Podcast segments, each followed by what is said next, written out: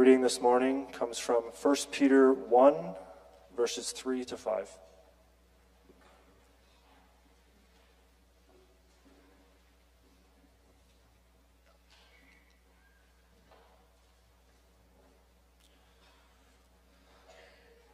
Praise be to the God and Father of our Lord Jesus Christ.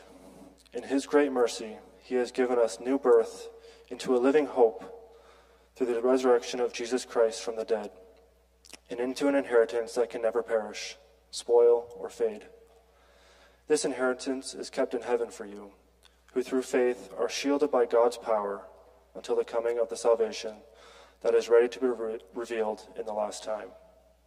This is the word of the Lord.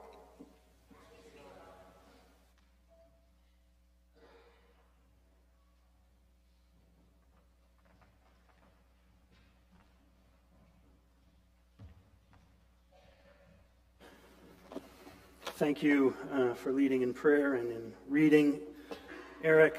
And as you all notice, I'm sure, we have finally broken free from verses 1 and 2. Uh, after a month of studying the first two verses of 1 Peter, we are finally making our way into the, the body of the, of the letter.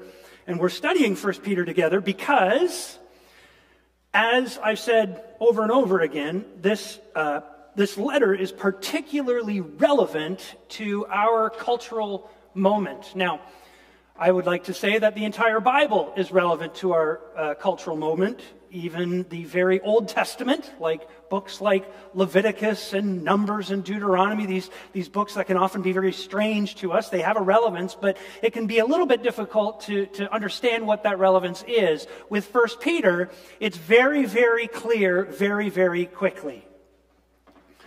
Remember, uh, by way of, of, of, recap for you, um, Peter is writing to Greek Christians throughout what is now known as Turkey.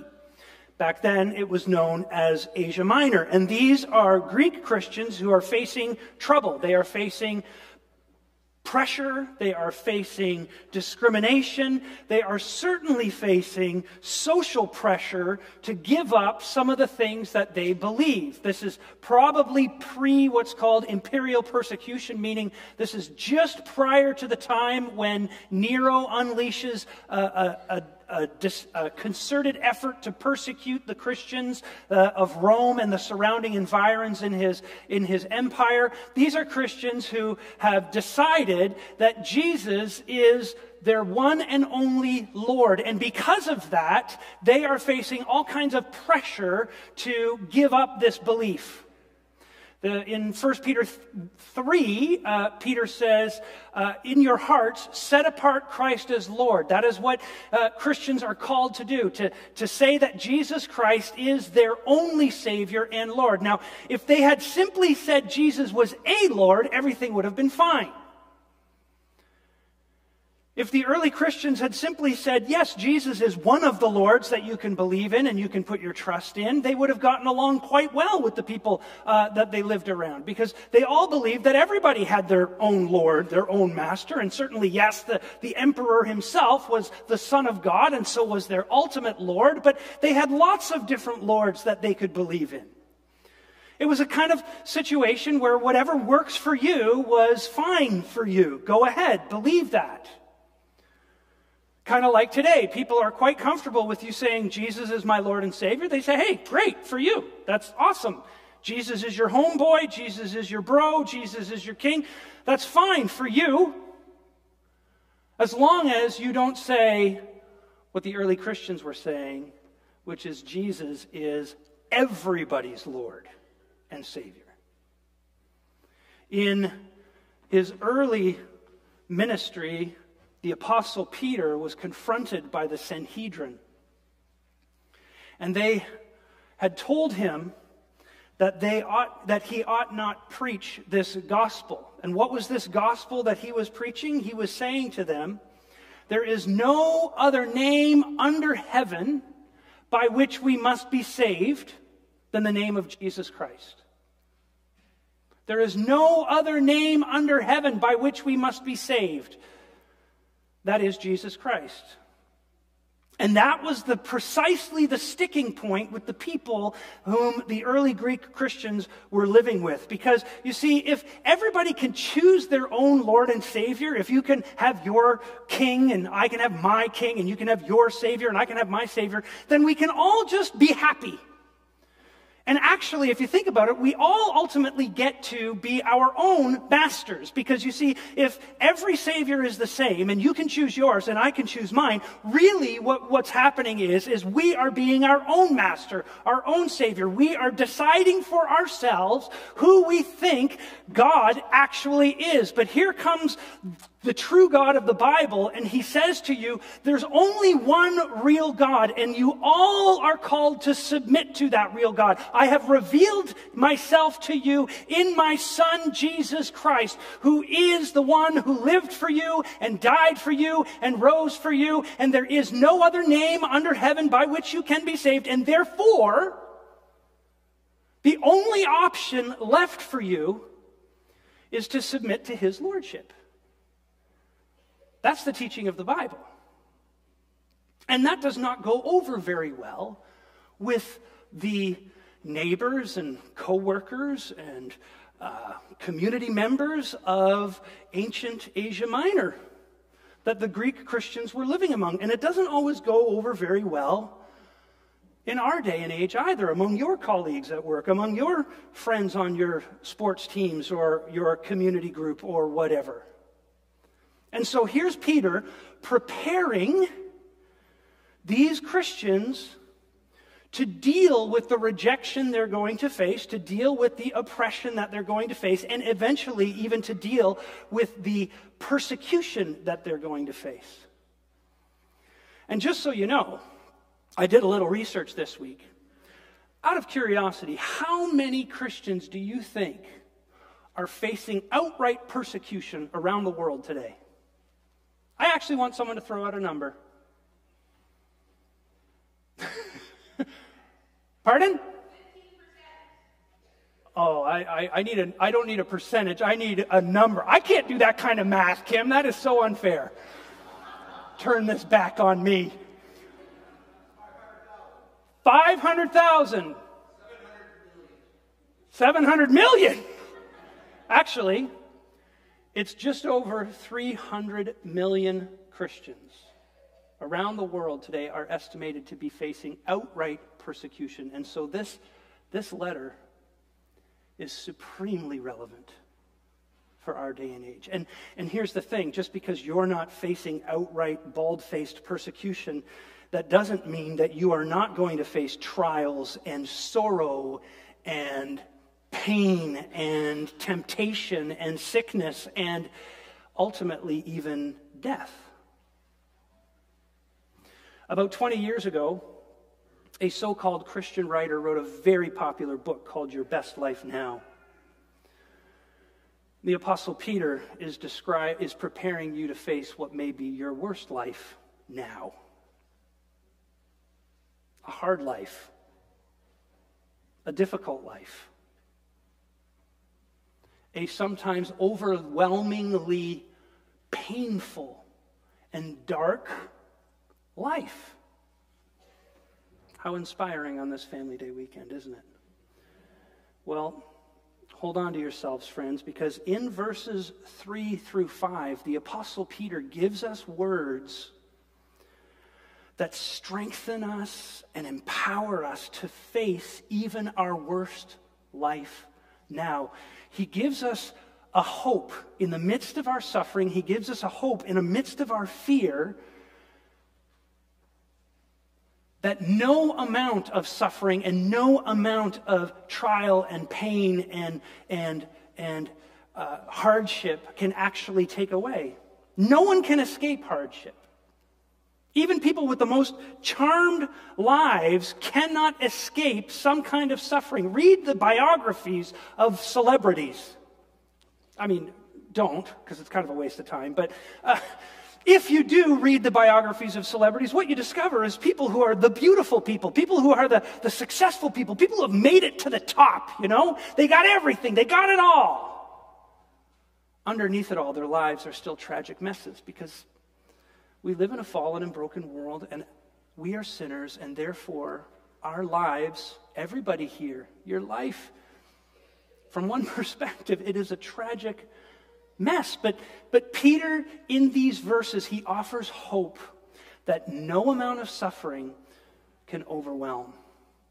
And that's what we're going to look at together in verses 3 to 5. First of all, Peter provides for us a motive for our hope in the midst of hardship. It begins with this doxology Praise be to the God and Father of our Lord Jesus Christ. Now, many scholars believe that those words actually form the very earliest Christian confession.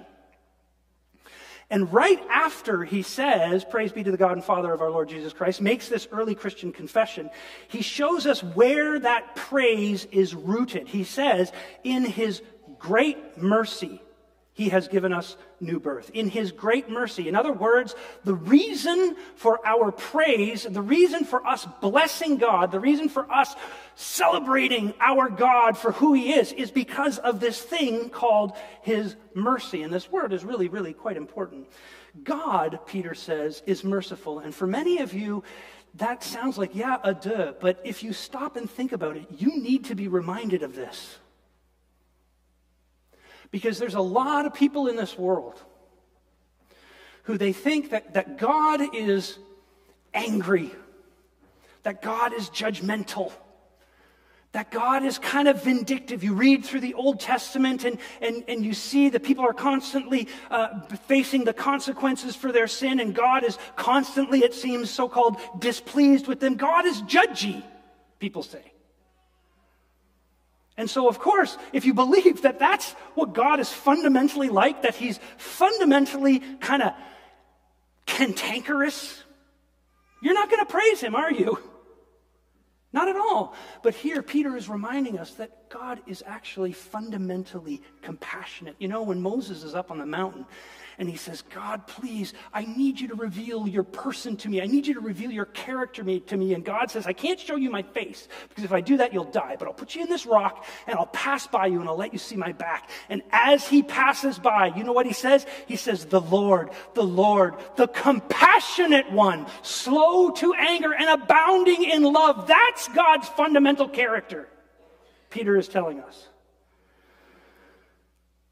And it's this mercy this compassion that sees our misery, that sees how messed up we are, how lost we are, how often very despairing we are. It's that that motivates God, that moves him to act. Think of it this way. We often talk about God's grace, right? His undeserved favor. Well, God's grace addresses our guilt. We are sinners who have broken God's law. We have chosen to be our own lords and saviors. We have chosen to make our own decisions about what, right, what is right and wrong. And so we have broken God's law. We have broken relationship with Him. And God's grace is Him not giving us what we deserve for that, but in fact giving us the opposite of what we deserve for that. He gives us His undeserved favor instead of our deserved punishment. But mercy, friends, mercy deals with our misery. There's a place where Peter says, Remember that at, at that time, speaking to Greeks who were converted to Christianity, he says to them in Ephesians chapter 2, he says, Remember that at that time you were separated from Christ and without hope and without God in the world.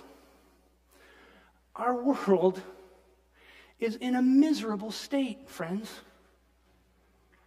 Uh, you know, a week can't go by with me not reading another article explaining another study that has demonstrated the hopelessness and the persistent feeling of sadness that Gen Z people carry in today's world. We live in the most advanced civilization in history. Do you understand that you, living in your house, you are living in greater luxury than the monarchs, than King David, than King Tutankhamun, than the King Richard and King Henry, than all the great kings of the last 2,000 years. You are living in greater luxury than they lived in. We are healthier, we are wealthier, we are safer than any civilization in history. And yet, between 2009 and 2021, you, you, uh, high school children have gone from having, or how do I say this? High school children having a persistent feeling of sadness and hopelessness has gone from 26% of the population to 44% of the population, all while risky behavior has been dropping. What do I mean by that? They're having less unsafe sex or less sex altogether outside of a relationship. They're using less drugs generally. They're drinking and abusing less alcohol generally. So their, so their behavior ha, is improving. It's getting better. It's getting safer. And yet their sense of hopelessness about life is simply increasing. Um, wars and conflicts around the world have doubled since 1990. Religious persecution is on the rise. I just told you that over 300 million Christians around the world are facing open persecution right now. Anti Semitism is on the rise, partly because of what's happening in Gaza right now. The opioid crisis is on the news constantly. There are people dying every day from overdoses, from, from, from, from drugs that the drug dealers, I don't understand why this is how it works, but drug dealers are lacing the drugs that people use with drugs that are actually fatal. And so, day after day, you hear another story, uh, another tragic story of someone dying horribly because of that. Politics is getting more and more divided where your goodness is being identified with, what, with which political party you support. And on a just more general level, one comedian put it this way he said, Everyone everywhere is super mad about everything all the time. What did this? Sin did this. It's not because your federal government sucks, or because the medical community or the, the, the hospital system, the medical care system in Ontario is broken. Sure, maybe, maybe the federal government sucks. Maybe the Medicare system is broken. That may be true, but that's not why the world's a disaster. That's not why your life is a disaster. It's because of our sin. It's because of human rebellion against our Creator. It's because we are self centered and turned in on ourselves and we care nothing about those around us. And when we do, we only care about those around us when they can give us what we need for ourselves. We are fundamentally self centered beings. And in rebellion against God, we are ruthless. But here's the thing God refused to let us wallow in that ruthlessness. He didn't say, Hey, human race, you made your bed, lie in it. He showed us mercy, Peter said. He sent Jesus to rescue us. He sent Jesus to take our rebellion and our sin and, and our infirmities and carry it all to the cross and die for it. Which should cause you to praise, cause you to look at God and say, My Father. Praise be to the God and Father of our Lord Jesus Christ. He is our Father too. You would show me that kind of mercy. And so I bless you. This is the motive of our hope, the mercy of God. Okay, what's the means of our hope? What's the, the way we receive this hope? Well, Paul can, Peter, sorry, continues in his great mercy, he has given us new birth into a living hope through the resurrection of Jesus Christ from the dead. Now, we've talked about this multiple times. New birth, being born again. This is the heart of the Christian faith. You see, becoming a Christian is not making a new start in life, it's being given a new life to start. And we must never, ever, ever, ever forget that because very often people inside and outside the church believe that what being a Christian means fundamentally is turning over a new leaf. It's behavioral change. It's behavioral modification. People look at their lives, they say it's a mess, it's a disaster. They see their neighbor who seems to love their husband and seems to care for their kids and seems to have a lot less drama in their lives. And they say, hmm, maybe I should act the way they act and maybe I'll have less problems in my life. And so they straighten up and fly right. They get religion. No, no, no, no, no, a thousand times no, friends. Becoming a Christian means being born again, means that you are dead in your sin, and no amount of doing good is going to change that you're dead in your sin. What you need is a new heart. And that new heart can only be given to you by the one who raises you from death to life. Notice what it says through the resurrection of Jesus Christ from the dead. What does that mean? When you become a Christian, you are united to Jesus. So that what literally happened to him, Jesus died on the cross and then he rose again three days later from the dead. What literally happened to him happens to you spiritually. You have died to sin, the Apostle Paul says, and you have been raised to, to be a slave to righteousness. And so you have a new being, a new heart, a new root, a new radix that actually responds to God's call to live in faith and obedience. This is the means. We were born again. This, this is not something you did yourself. Nobody has birthed themselves. Everybody arrives in this world have been, having been birthed from their mother and having been caught by someone.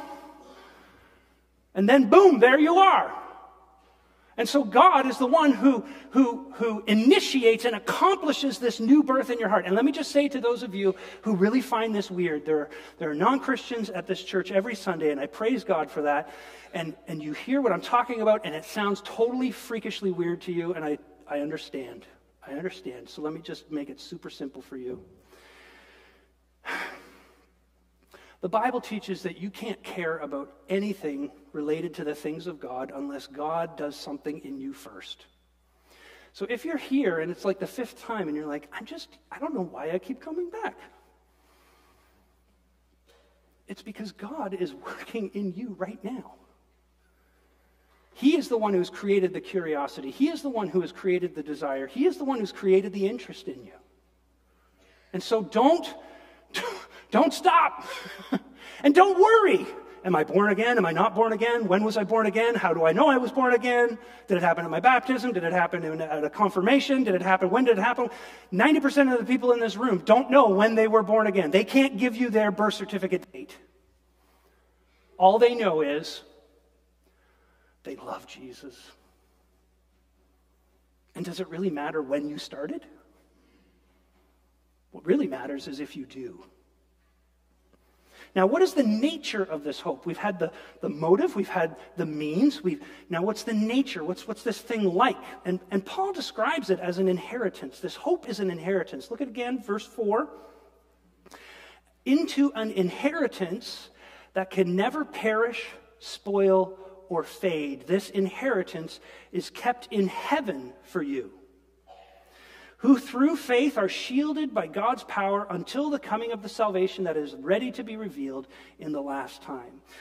Paul, Peter is describing this inheritance, and, and what he means by it is, is it's the final phase of your salvation. The Bible talks about salvation in a bunch of different ways. You ever notice that? Maybe it's confused you. It talks about how I was saved, and then it says we're being saved, and then it says we will be saved. And like, where am I in all of this? Have I been saved? Am I being saved? Will I be saved? What's going on?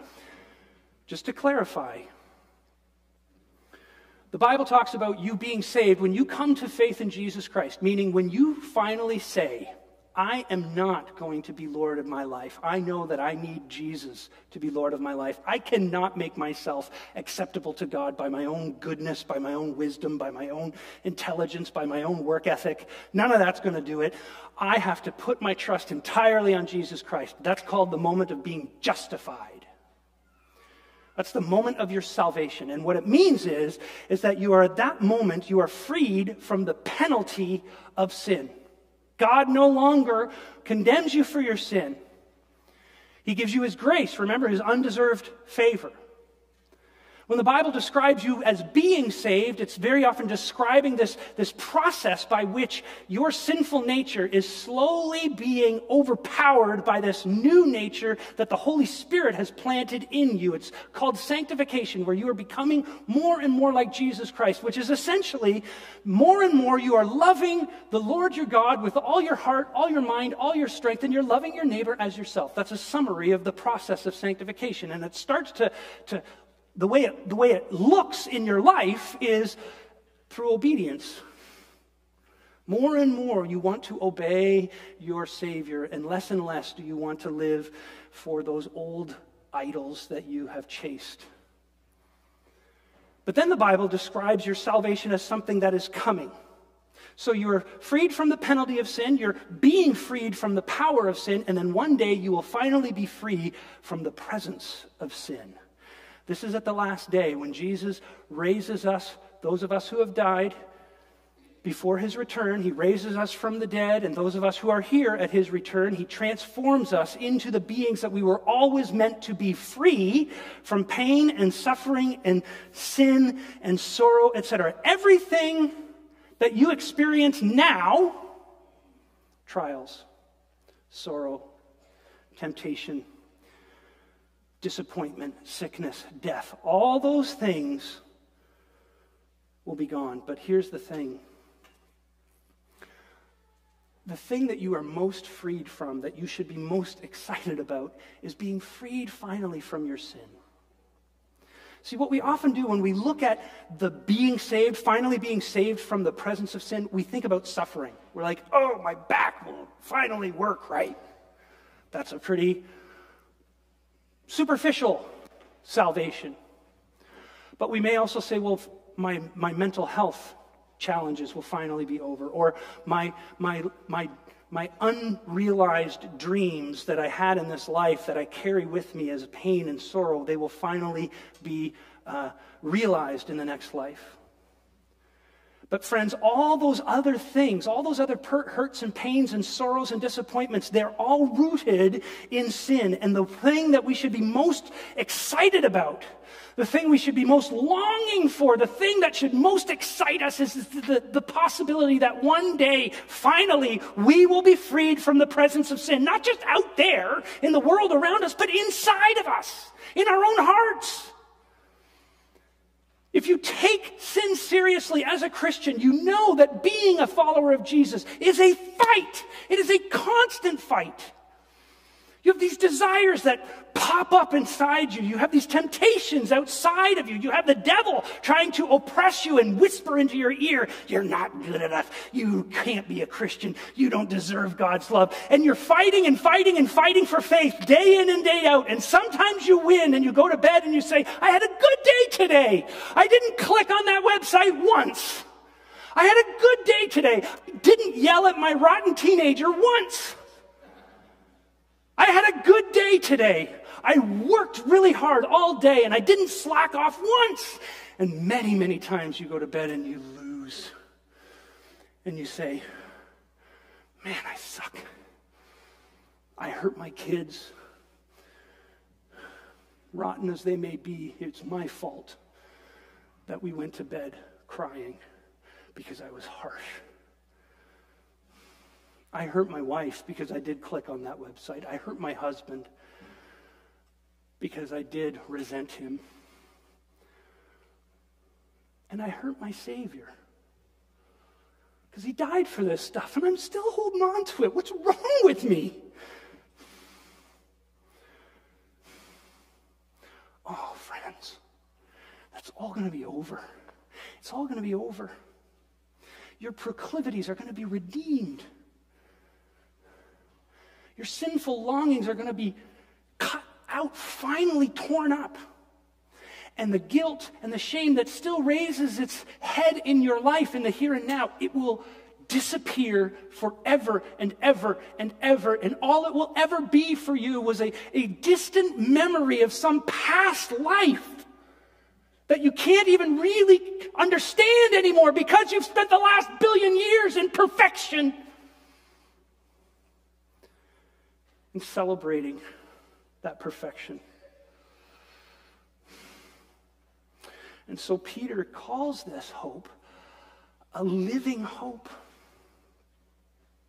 A living hope. Why? Because it's a hope that's not rooted in this life. Friends, this life is dying.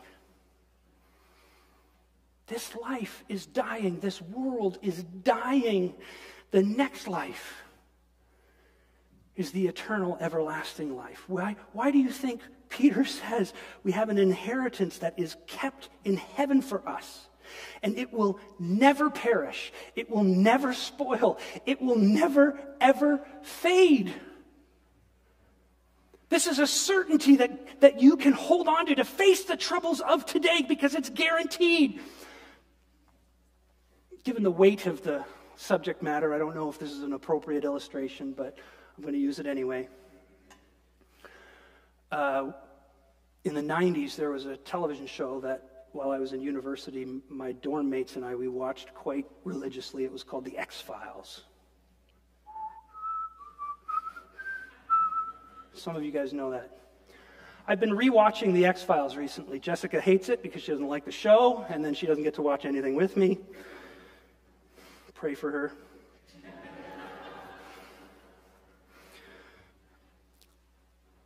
Between season five and season six of this show, there was a movie. If you want to understand season six, you really need to watch the movie. It's not absolutely necessary, but you should. And so I watched the movie, and I was so bored because whenever there was a scene that was tense, the lead characters, Scully and Mulder, were at risk of dying because the aliens were doing this or because the nasty secret government people were doing that, and you thought, oh no, maybe Mulder's going to die, or maybe Scully's going to die, you knew they weren't going to die because they're back in season six. And so the outcome was guaranteed. And I found the movie kind of boring then. But here, friends, you're going through stuff. And there are times when you are barely hanging on to Jesus by your fingernails and you're like, Am I going to sustain this? Am I going to, am I going to hold on to this? And what Peter is showing us is that our inheritance, you see, the outcome, it is absolutely certain because it's not in this world. This world is full of dying hopes. Haven't you had them? The, your whole life is built on one hope after another, failing you, so you move on to the next one. When you're a kid, you want to be a professional YouTuber, and you're going to be famous. And so you set up your YouTube channel, and your four friends watch it, and nobody else picks it up. And you go, well, that's one dead dream. Oh, but I'm very good at sports. So you put your hope in your sports, and I'm going to be a professional baseball player or football player or volleyball player or whatever, but then you realize that, that you didn't grow. You, you were growing and you stopped growing, and then all those other people kept growing, and that's pretty lame. And now, even though you're really good at the sport, the net's way up here, and so it's irrelevant. There's another dream that died. So you put your hope in your career. You say, well, I'm going to go to school. I'm going to get into a good school. I'm going to get a good degree, and I am going to kill it at work. But then you apply and discover that the world is full of people like you who are really good at school and really determined at work. And so you don't go as fast up the, the ladder as you hoped. So you say, well, then I'm gonna, I'm gonna find my hope in romance. I'm gonna meet someone and we're gonna love each other and we're gonna, you know, we're gonna sing Fast Car together, you know, Tracy Chapman song that's really popular again. And it's just to be us against the world. And then for some reason, that person's pretty awesome for the first few years of marriage. And then they're just like, eh, I guess we're chugging along together. Where'd the, where'd the, where'd the, where'd the romance go? Where'd the spark go? Well, then I'll raise awesome kids. That's what I'll do. and I'll do what countless people do is I'll, I'll, put my kids in, in sports and, and I will hope that they become really awesome at it. So then I'm not just, I'm not the great soccer player that everybody's cheering on. My son is, and that's pretty good because I go to my son, I go to my son's games. And so I get to sort of get, get a bit of that glow that he's receiving. It, it, it, glows on me too. And then your kid says, I don't really want to play anymore. And you go, what? What? I can go on and on, friends. The point is this they all die, one after another. Look at verse 24, down at the end of this chapter. The Apostle Paul says this about you and me and our hopes in this world. This is Peter, not Paul. All people are like grass, and all their glory is like the flowers of the field. The grass withers and the flowers fall, but the word of the Lord endures forever. There it is.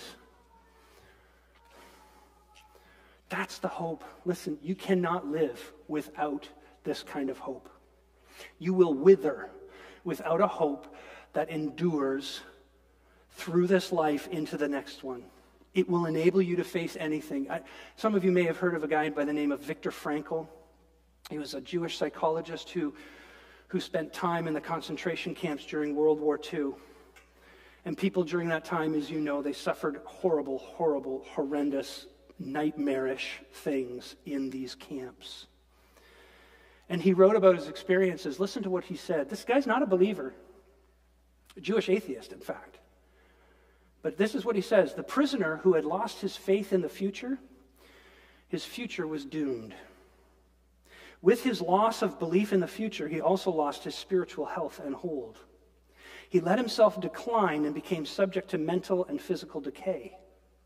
Usually, this happened quite suddenly in the form of a crisis, the symptoms of which were familiar to the experienced camp inmate.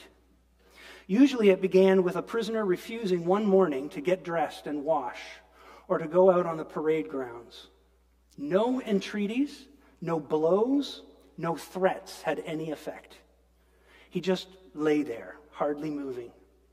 If this crisis was brought about by, any, by an illness, he refused to be taken to the sick bay or to do anything to help himself. He simply gave up.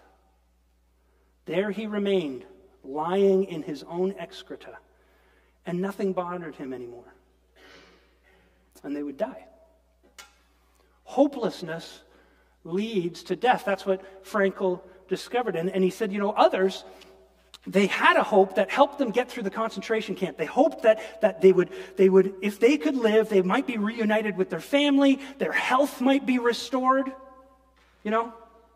Maybe they could return to their profession. Maybe they would get the, the, the wealth that had been taken to them or taken from them by the Nazis. Maybe they would get that back and they would be freed.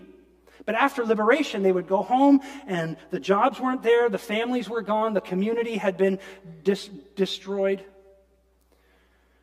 and they would go into a deep depression. And many of them took their own lives because their hope was shattered.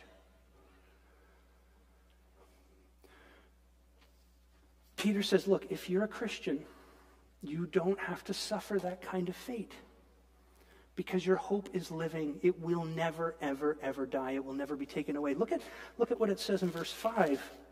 Peter says,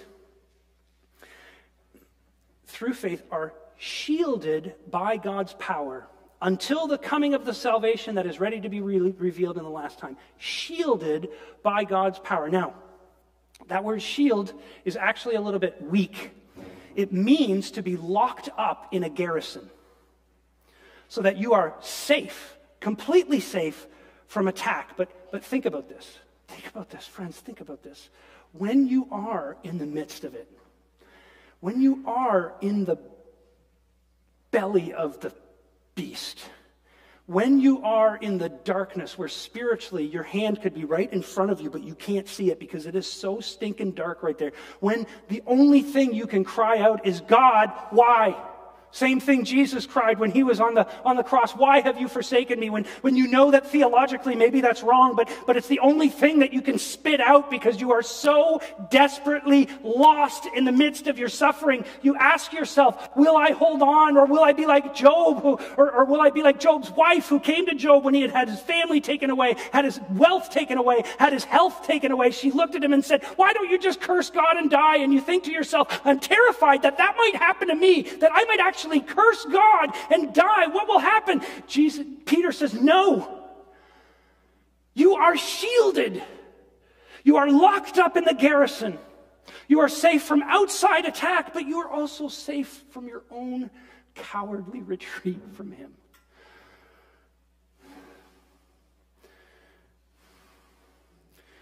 He protects your faith from the outside attacks, but he also protects you, you from your own stupidity. These are the unblushing promises, friends. These are the unblushing promises of this passage of God's salvation for your soul. Now, let me close with this. Suffering, hardship, pain, it will come, yes. Yeah, it'll come. Nobody escapes it.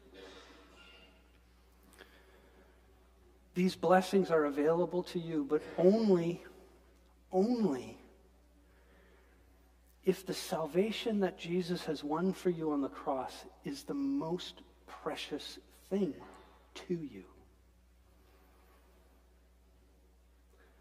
It has to be the most important thing to you.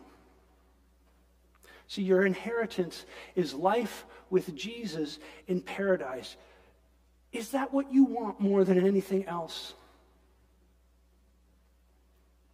So many people, when they think of, of dying, Christians, when they think of dying, their greatest joy is the prospect of being reunited with loved ones. And with all due respect, my friends, you don't get it yet.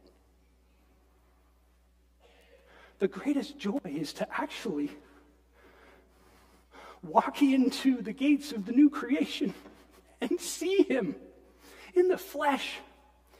When you can walk up to him and you can fall down at his feet and weep tears of joy like that woman did in Luke 7 because you have been forgiven so much, you love so much. That has to be your greatest, deepest, most profound longing. You know, C.S. Lewis once said that we human beings, we're so foolish. We're, we're like little kids in the street making mud pies. You know, it rains and then the sand and stuff. Oh, most of you guys maybe aren't allowed to do this, but we did this. You know, you find all the mud that's in the gutters and you start playing with it and you make all these mud pies and it's awesome. And, and, and you know, your mom or dad comes up to you and says, hey, uh, how about we go to the beach where the waves are huge and the sand is endless and I'll bring all the toys and it'll be amazing. And you say, nah, I like this because you don't know what it's like to go to the beach. Friends, our inheritance so outstrips even the, the most profound pleasure this life has to offer. Let that sink in, meditate on that. Frankl, you know, he said that the ones who truly overcame Auschwitz, they were those who had a fixed reference point beyond the world. They held on to what was beyond the grasp of death and destruction. He said, Life is a concentration camp that tears open a soul and exposes its depths and its foundations.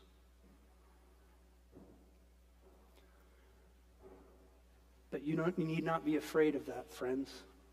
If your foundation is Jesus, your inheritance is, is Him kept in heaven for you. Let's pray. Father, thank you for the inheritance we enjoy that Jesus is. He is our all in all. Make him our all in all. Thank you for your mercy.